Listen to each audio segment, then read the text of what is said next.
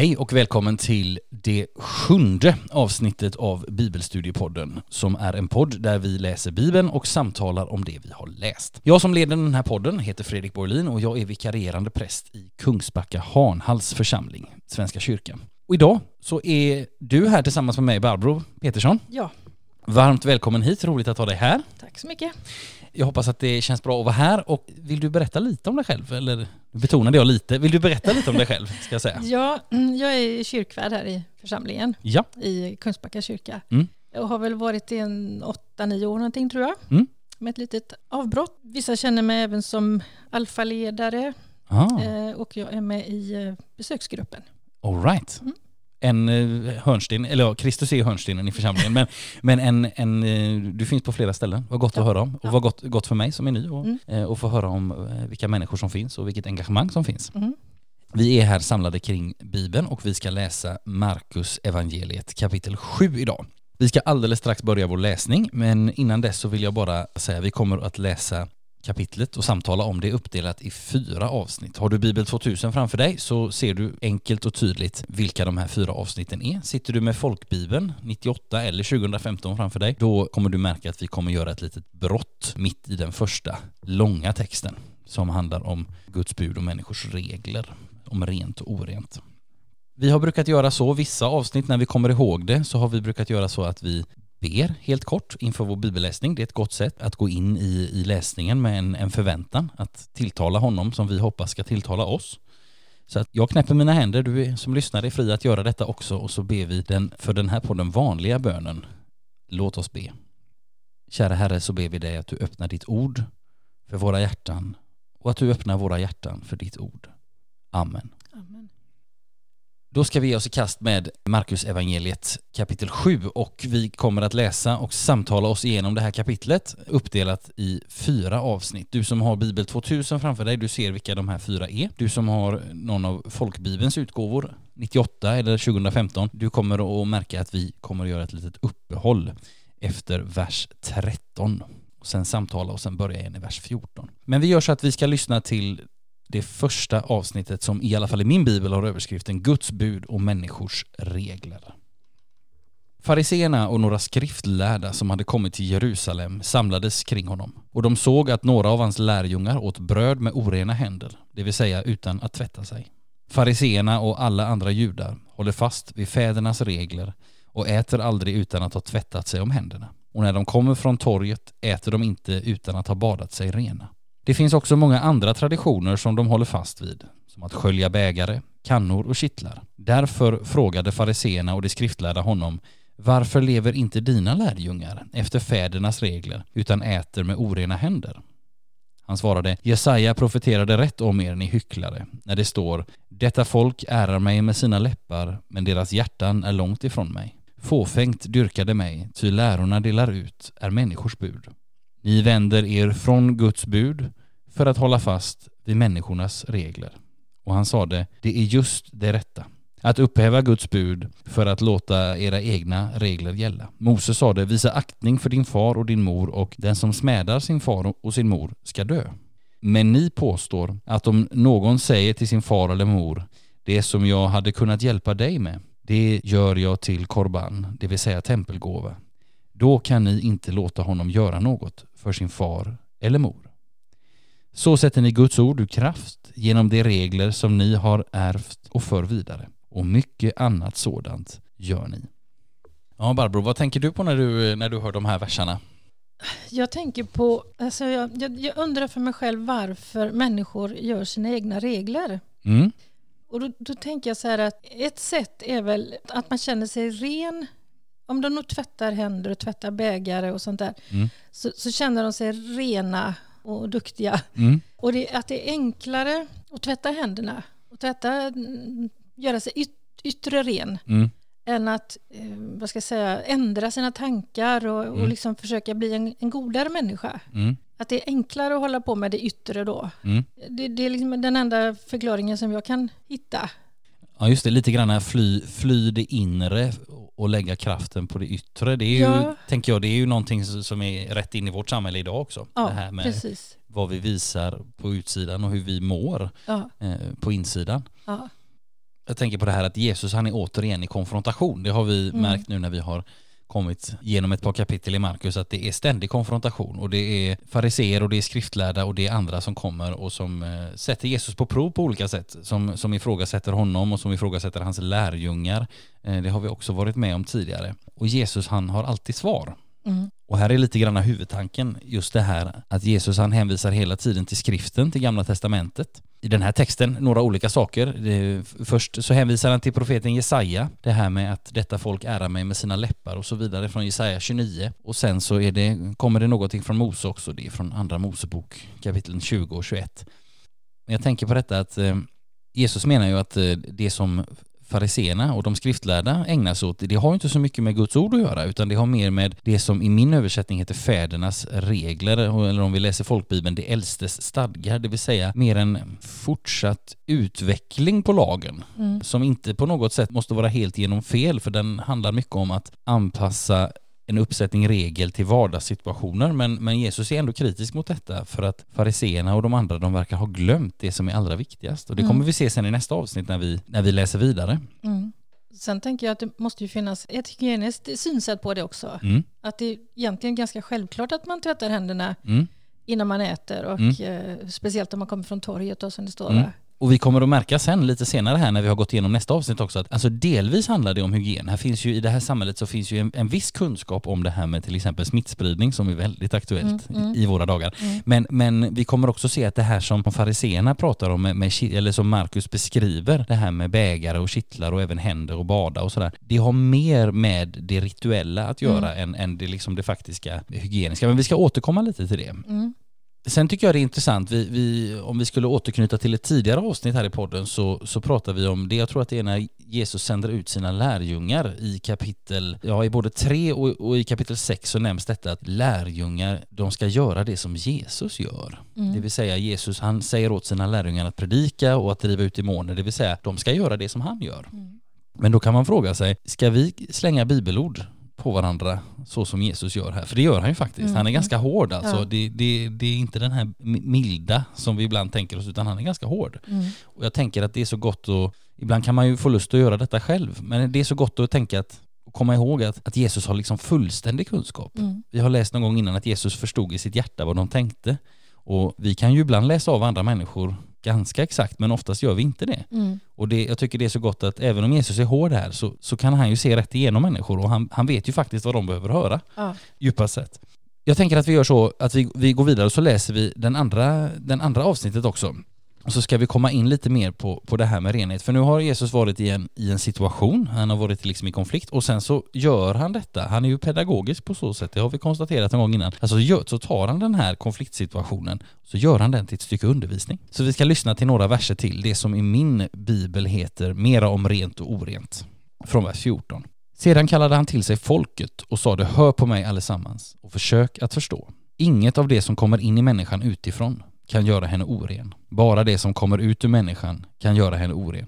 När han hade dragit sig undan hopen och kommit hem frågade lärjungarna vad han hade menat med denna bild. Han svarade Har ni också svårt att fatta?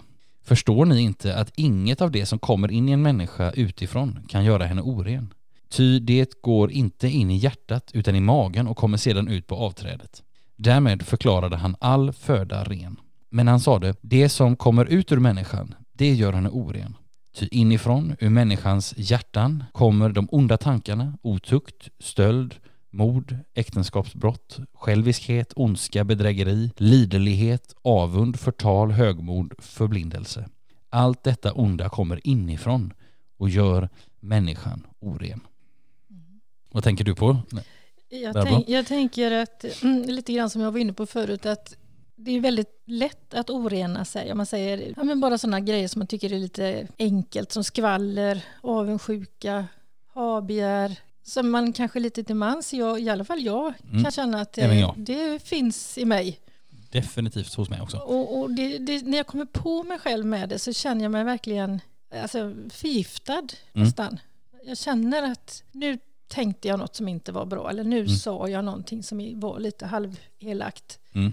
Och jag känner det med en gång att Mm. det hade inte Jesus tyckt om. Nej men precis, jag, jag kan också tycka, man kan också liksom komma till sig själv. Det står ju om Mm. den, den förlorade sonen på ett helt annat ställe om vi gör en utvikning, att han kom till sig själv. Ja. Det vill säga han insåg, vad håller jag på med? Ja. Och det, det kan man göra jag tror att det är nyttigt Mm. att komma till sig själv. Sen, finns det en, sen ska man inte stanna kvar i sig själv utan sen ska man se på Jesus. Men jag tror ingen människa med äran och ärligheten i behåll kan säga att nej, nej men det här är ju inget jag har problem med. Nej, Utan det är snarare så att man måste se detta men man ska inte kapitulera inför det. nej, precis. Jag, jag tycker det, vi får det väldigt kondenserat här i vers 15. Jesus han liksom, han sammanfattar på ett sätt vad han har att säga om detta. Det står så här, inget av det som kommer in i människan utifrån kan göra henne oren. Bara det som kommer ut ur människan kan göra henne oren. Sen är han inte sådär jättetålmodig. Han frågar, har ni också svårt att fatta? Det, och det är, lite, det är lite intressant men det, det manar väl också, det manar också de som undervisar att, en liten påminnelse där att eh, vara tydliga. Mm. Jesus är pedagogisk men han är också här faktiskt ganska otålig. Mm. Mm. Men det är intressant, jag tycker det är intressant det här med renhet och man kan fundera på vad, vad betyder det vad betyder det egentligen? Alltså, jag tycker att vi ska ta och fördjupa oss lite grann i detta. Eftersom vi nu har lyssnat till två avsnitt här i Markus 7 som på olika sätt handlar om det här med renhet, så säger vi någonting mer om det. För i de här avsnitten, precis som i alla avsnitt i Bibeln som handlar om, om renhet på olika sätt, så handlar det först och främst om renhet, alltså någonting rituellt. Inte om renlighet i betydelsen att hålla sig hygieniskt ren eller att lukta gott på det sättet. I Markus 1 så fick vi höra om, om hur Jesus botade en spetälsk. Och då fick vi veta mer om spetälska i det avsnittet. Bland annat det här att de som hade spetälska, de skulle leva isolerat fram tills att de hade blivit förklarade friska av en präst.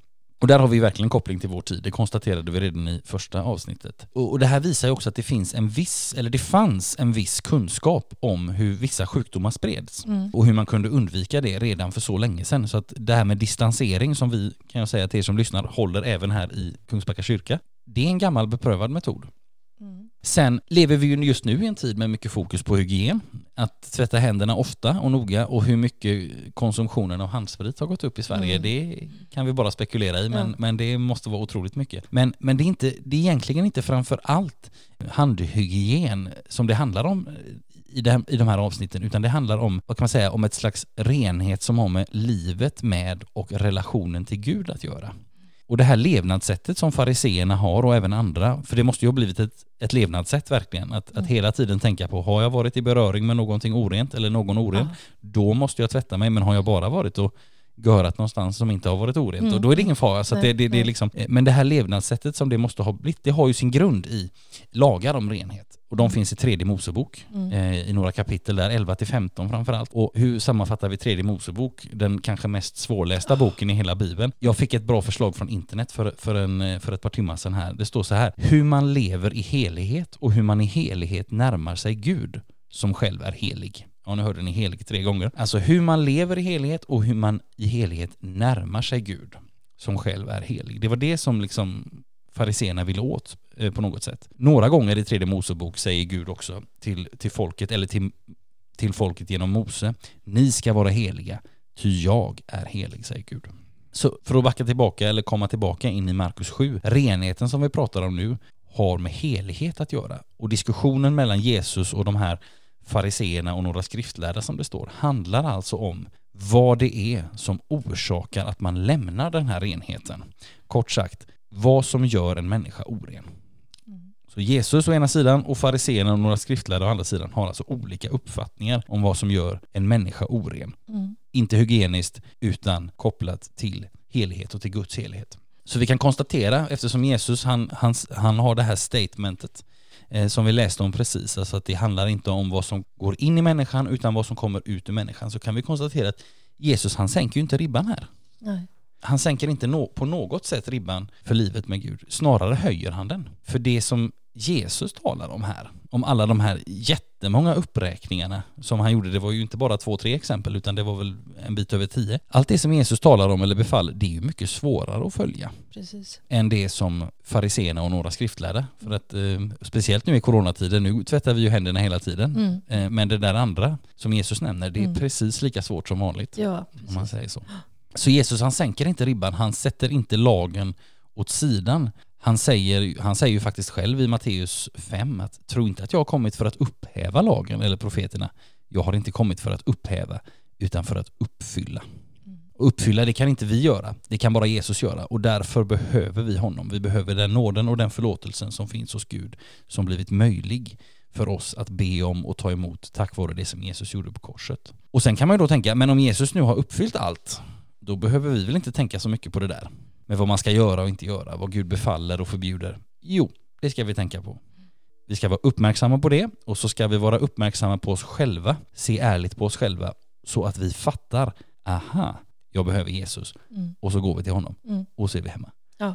Där någonstans. Men, men Jesus, man ska inte göra honom till en ribbsänkare. Nej. Utan han är ju snarast ibland hårdare. Och här är det också detta att Jesus han pekar på vad är allra viktigast. Mm. Rättfärdighet, trohet, kärlek. Alltså Mm. i, inte exakt vad du sköljer hit eller dit utan det, vad är liksom kärnan, vad är Mm. pudelns kärna liksom. Mm. Mm. Och sen blir det ju väldigt tydligt hur barmhärtig Jesus är egentligen. För det här som du säger, tredje Mosebok, den är ju ganska grym. Ja. Att, att, att de blir så utstötta, de som Mm. har spetälska, det är ju Mm. ingenting som de kan hjälpa. Nej, absolut inte. Men att de blir så utstötta och även kvinnor som har fött barn och, och Mm. vad det nu står för någonting. Det, Mm. Jag tycker det, att, det låter väldigt grymt. Mm. Men Jesus kommer ju och liksom tar sig an dem. Mm. Ja men verkligen, och, och just det här att hela tiden vända sig mot, eller liksom vända sig till, vad är det viktigaste? Mm. Vad är liksom, för det är ju också på något sätt, det är ju också kärnan i hela lagen i gamla testamentet, Guds kärlek. Liksom. Mm. Alltså, man, man, när vi läser speciellt tredje Mosebok så blir vi väldigt utmanade. Och, Ja. och, men, men då måste man också komma ihåg att ja, men den Gud som ger de här lagarna som vi ibland har svårt att förstå, han är också den som har skapat jorden och Ja. han är den som har slutit ett förbund med folket och han är den som har räddat dem ut ur Egypten. Mm, Så att mm. det finns, den grunden står vi på. Mm. Sen det är klart att Leviticus, tredje Mosebok som den heter på latin, den vänder ju sig framförallt till de som ska göra tjänst Ja. inför. Så att det, Ja. det, vi ska inte försöka applicera allt för mycket av tredje Mosebok på oss själva, utan snarare lyssna till vad Jesus har att säga. Precis. Och då tycker jag de här två avsnitten om rent och orent, Mm. de blir väldigt bra undervisning Mm, när, vi, mm. när vi tänker på, och, och, så att när du har tredje Mosebok uppe, om du har det, läs de här avsnitten i Markus 7. Mm. För på det sättet så kan vi få hjälp att göra det som Jesus hela tiden gör i sin undervisning, det vill säga rikta fokuset mot vad är kärnan, vad Mm. är det viktigaste. Gott, vi har två stycken avsnitt kvar. Vi har ett möte med en syrisk-fenikisk kvinna och vi har också ett helande. Men vi ska läsa från vers 24. Om inte du har något annat som du vill säga kopplat till det vi har sagt innan eh, Barbro? Nej, det tror jag inte. Då ska vi lyssna till avsnittet En syrisk-fenikisk kvinnas tro och jag läser. Han begav sig bort därifrån och kom till trakten av Tyros, där han tog in i ett hus. Han ville inte att någon skulle få veta det, men lyckades inte hålla sig undan. En kvinna vars dotter hade en oren ande fick höra talas om honom och kom och kastade sig för hans fötter. Hon var inte judinna, utan av syrisk-fenikisk härkomst. Nu bad hon honom driva ut demonen ur hennes dotter. Han sade, låt barnen äta sig mätta först. Det är inte rätt att ta brödet från barnen och kasta det åt hundarna. Nej, herre, svarade hon, men hundarna under bordet äter smulorna som barnen lämnar kvar. Då sade han till henne, för de ordens skull säger jag dig, gå hem. Demonen har farit ut ur din dotter. Och hon gick hem och fann flickan liggande på sin säng, fri från demonen. Mm. Vad tänker du när du eh, hör de här verserna? Alltså jag Barbro? tänker, min, min, min första tanke är liksom att så underbart att, att Jesus kan bota på långt håll. Mm, Att, att, att bara ett ord mm, räcker. Att det, det Mm. är inte alltid handpåläggning nej. som vi får höra i nästa kapitel då. Jajamensan. Eller nästa vers. Ja, nästa avsnitt, precis. Ja, ja. Men sen kan jag inte låta bli att att fundera på, för att då, då säger man ju en hednisk kvinnas tro heter det i min bibel då. Mm. Men hur vet man att hon hade så stark tro? För jag tänker att en mamma som har ett sjukt barn Mm. hemma är ju lite desperat Mm. och vill pröva allt. Mm. Så tänker jag i alla Mm. fall. Och vad är det som säger att hon, att hon har tro för detta? Det enda jag kan tänka är att det står i min bibel så står det att hon, hade, hon fick höra talas om honom och hon kom genast och föll ner för hans fötter. Mm. Att det är ett tecken på att, Mm. eh, att hon verkligen tror att Jesus kan bota. Vad, hur, vad, vad säger du där? Jag, jag tänker att, först vill jag bara säga att jag tycker det, det, det här är en anledning till varför man ska läsa Bibeln tillsammans. För man, man liksom, när man har den här frågan, vad, vad, fastnar, du, vad fastnar du för? Eller vad fast, så är det oftast väldigt olika. Mm. För jag fastnar ju direkt för det här som Jesus säger. Låt barnen äta sig mätta. Mm. det är inte rätt att ta det brödet från barnen. Mm. Eh, jag tänker att kvinnans starka tro eh, ligger i att hon, alltså hade vi hört detta, Mm. hade Jesus sagt det här till oss eller hade någon sagt det här till oss? Man ska inte, om jag hade kommit och, och bett om en bit bröd här i Kungsbacka kyrka och så Mm. hade diakonen Viktor sagt att eh, nej men jag kan inte ta b- barnens bröd och ge det till Mm, hundarna, mm. det vill säga jag är en hund. Mm. Då hade jag ju sagt tick och ja, Mm. sådär va. Och så hade jag pyst någon annanstans. Mm, mm. Men grejen är här tänker jag att kvinnan hon stannar kvar. Mm. Hon ödmjukar sig Hon verkligen. ödmjukar sig Mm. och hon, och hon svarar och hon fortsätter. Mm. Men hundarna under bordet äter ju smulorna. Mm. Och jag tänker att det, det, det där i ligger det här att hon, hon stannar kvar, hon ödmjukar sig men också smulorna. Det behövs inte mer än en smula Nej. för mig. Liksom. Där i tänker jag den starka tron ligger. Mm. I den här texten så ser vi också saker som vi har sett vid flera tillfällen innan. Till exempel det här att Jesus drar sig undan och sen så får vi veta idag att han lyckades inte hålla sig undan. Och varför håller sig Jesus undan? Ja, alltså vi måste komma ihåg att Jesus också är människa. Han behöver också dra sig undan och vila. Han har ett gäng lärjungar som han försöker forma. Och jag tror också att det ligger någonting i detta att Jesus, han vill bli känd. Liksom det är ju hela poängen, att budskapet ska bli känt. Mm. Men han vill inte bli känd som enbart en helare. Nej.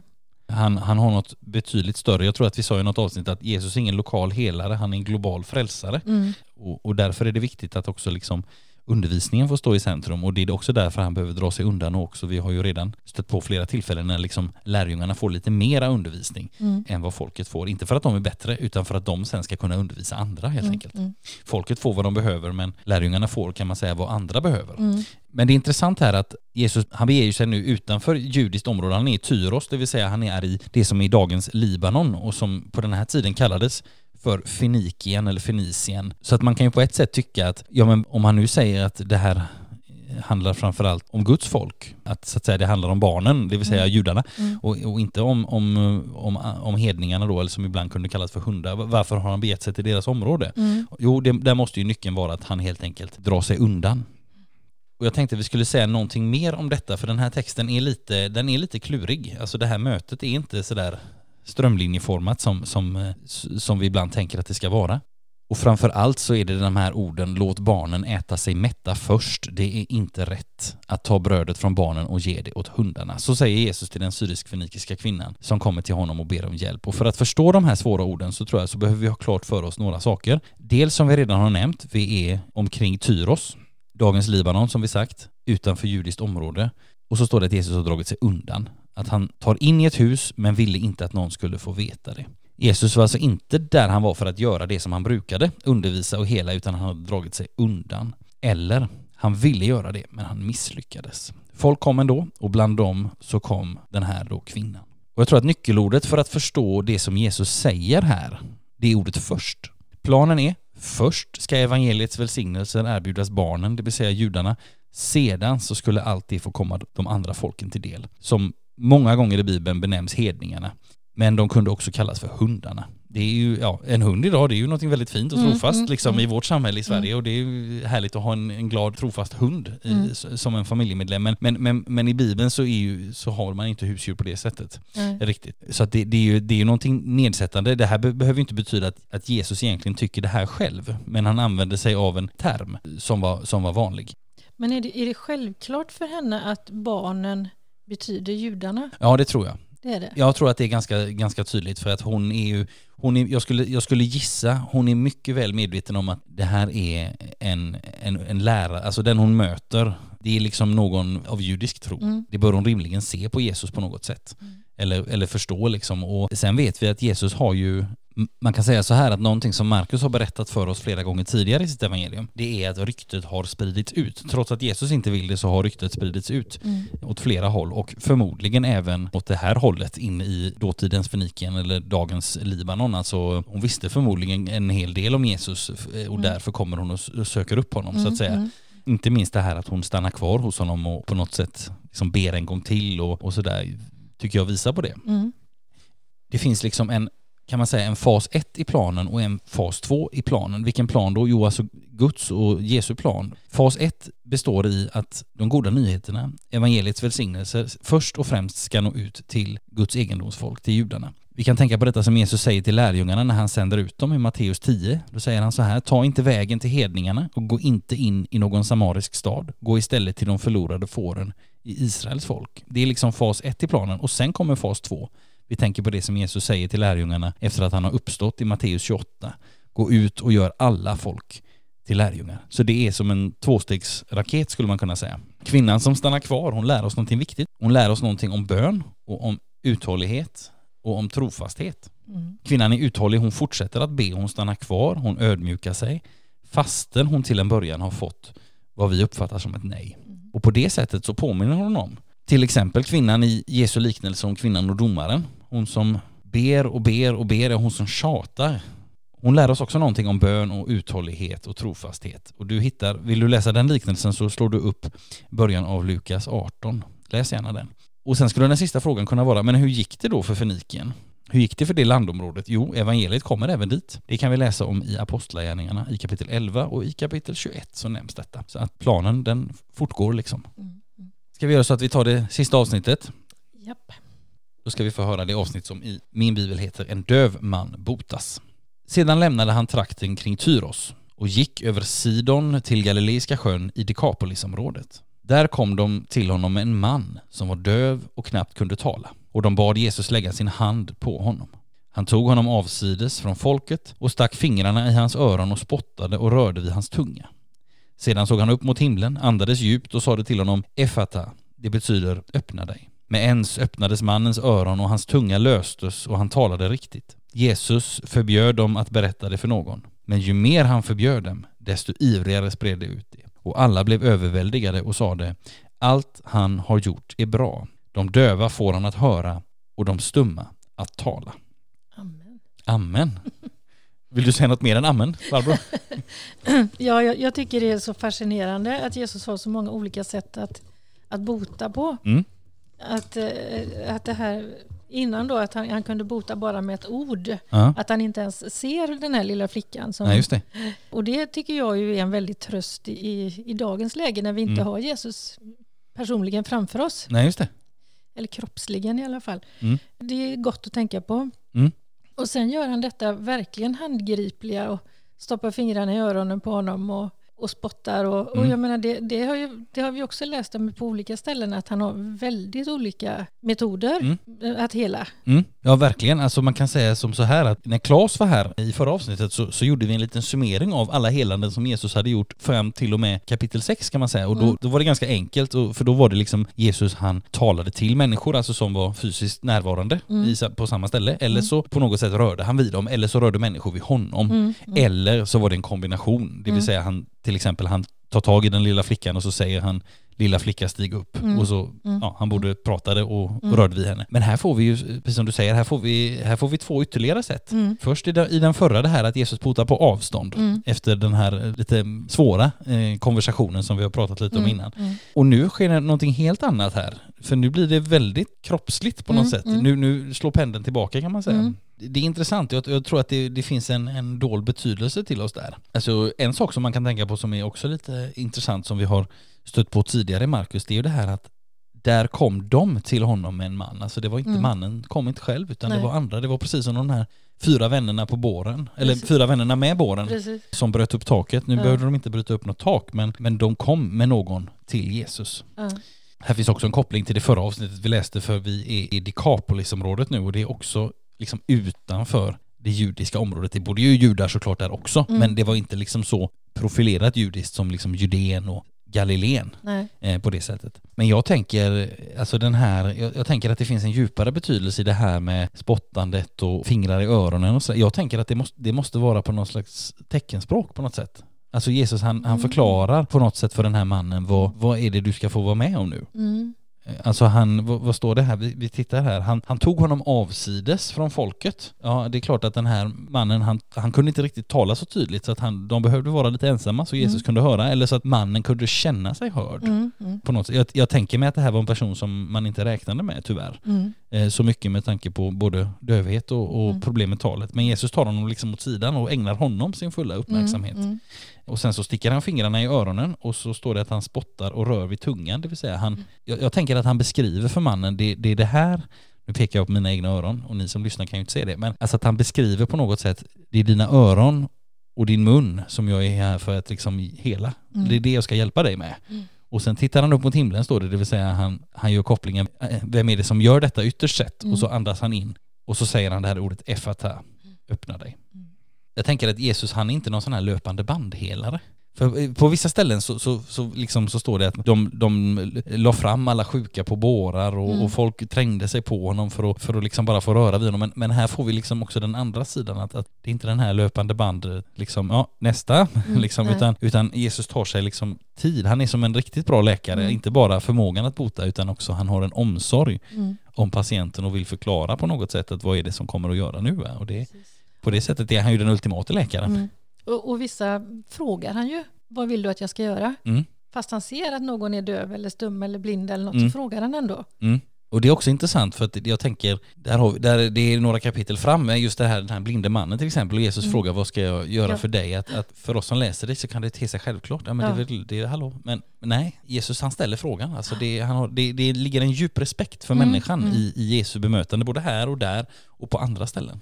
Sen finns det passager som är lite mer svårtydda för oss men Mm. som den vi precis lämnade. Men, men jag tror att den djupare respekten som vi ser i Jesu person hela tiden Mm. det är mer en grundton kan man Mm, säga. Den, mm. den går liksom väldigt tydligt rakt igenom. Mm.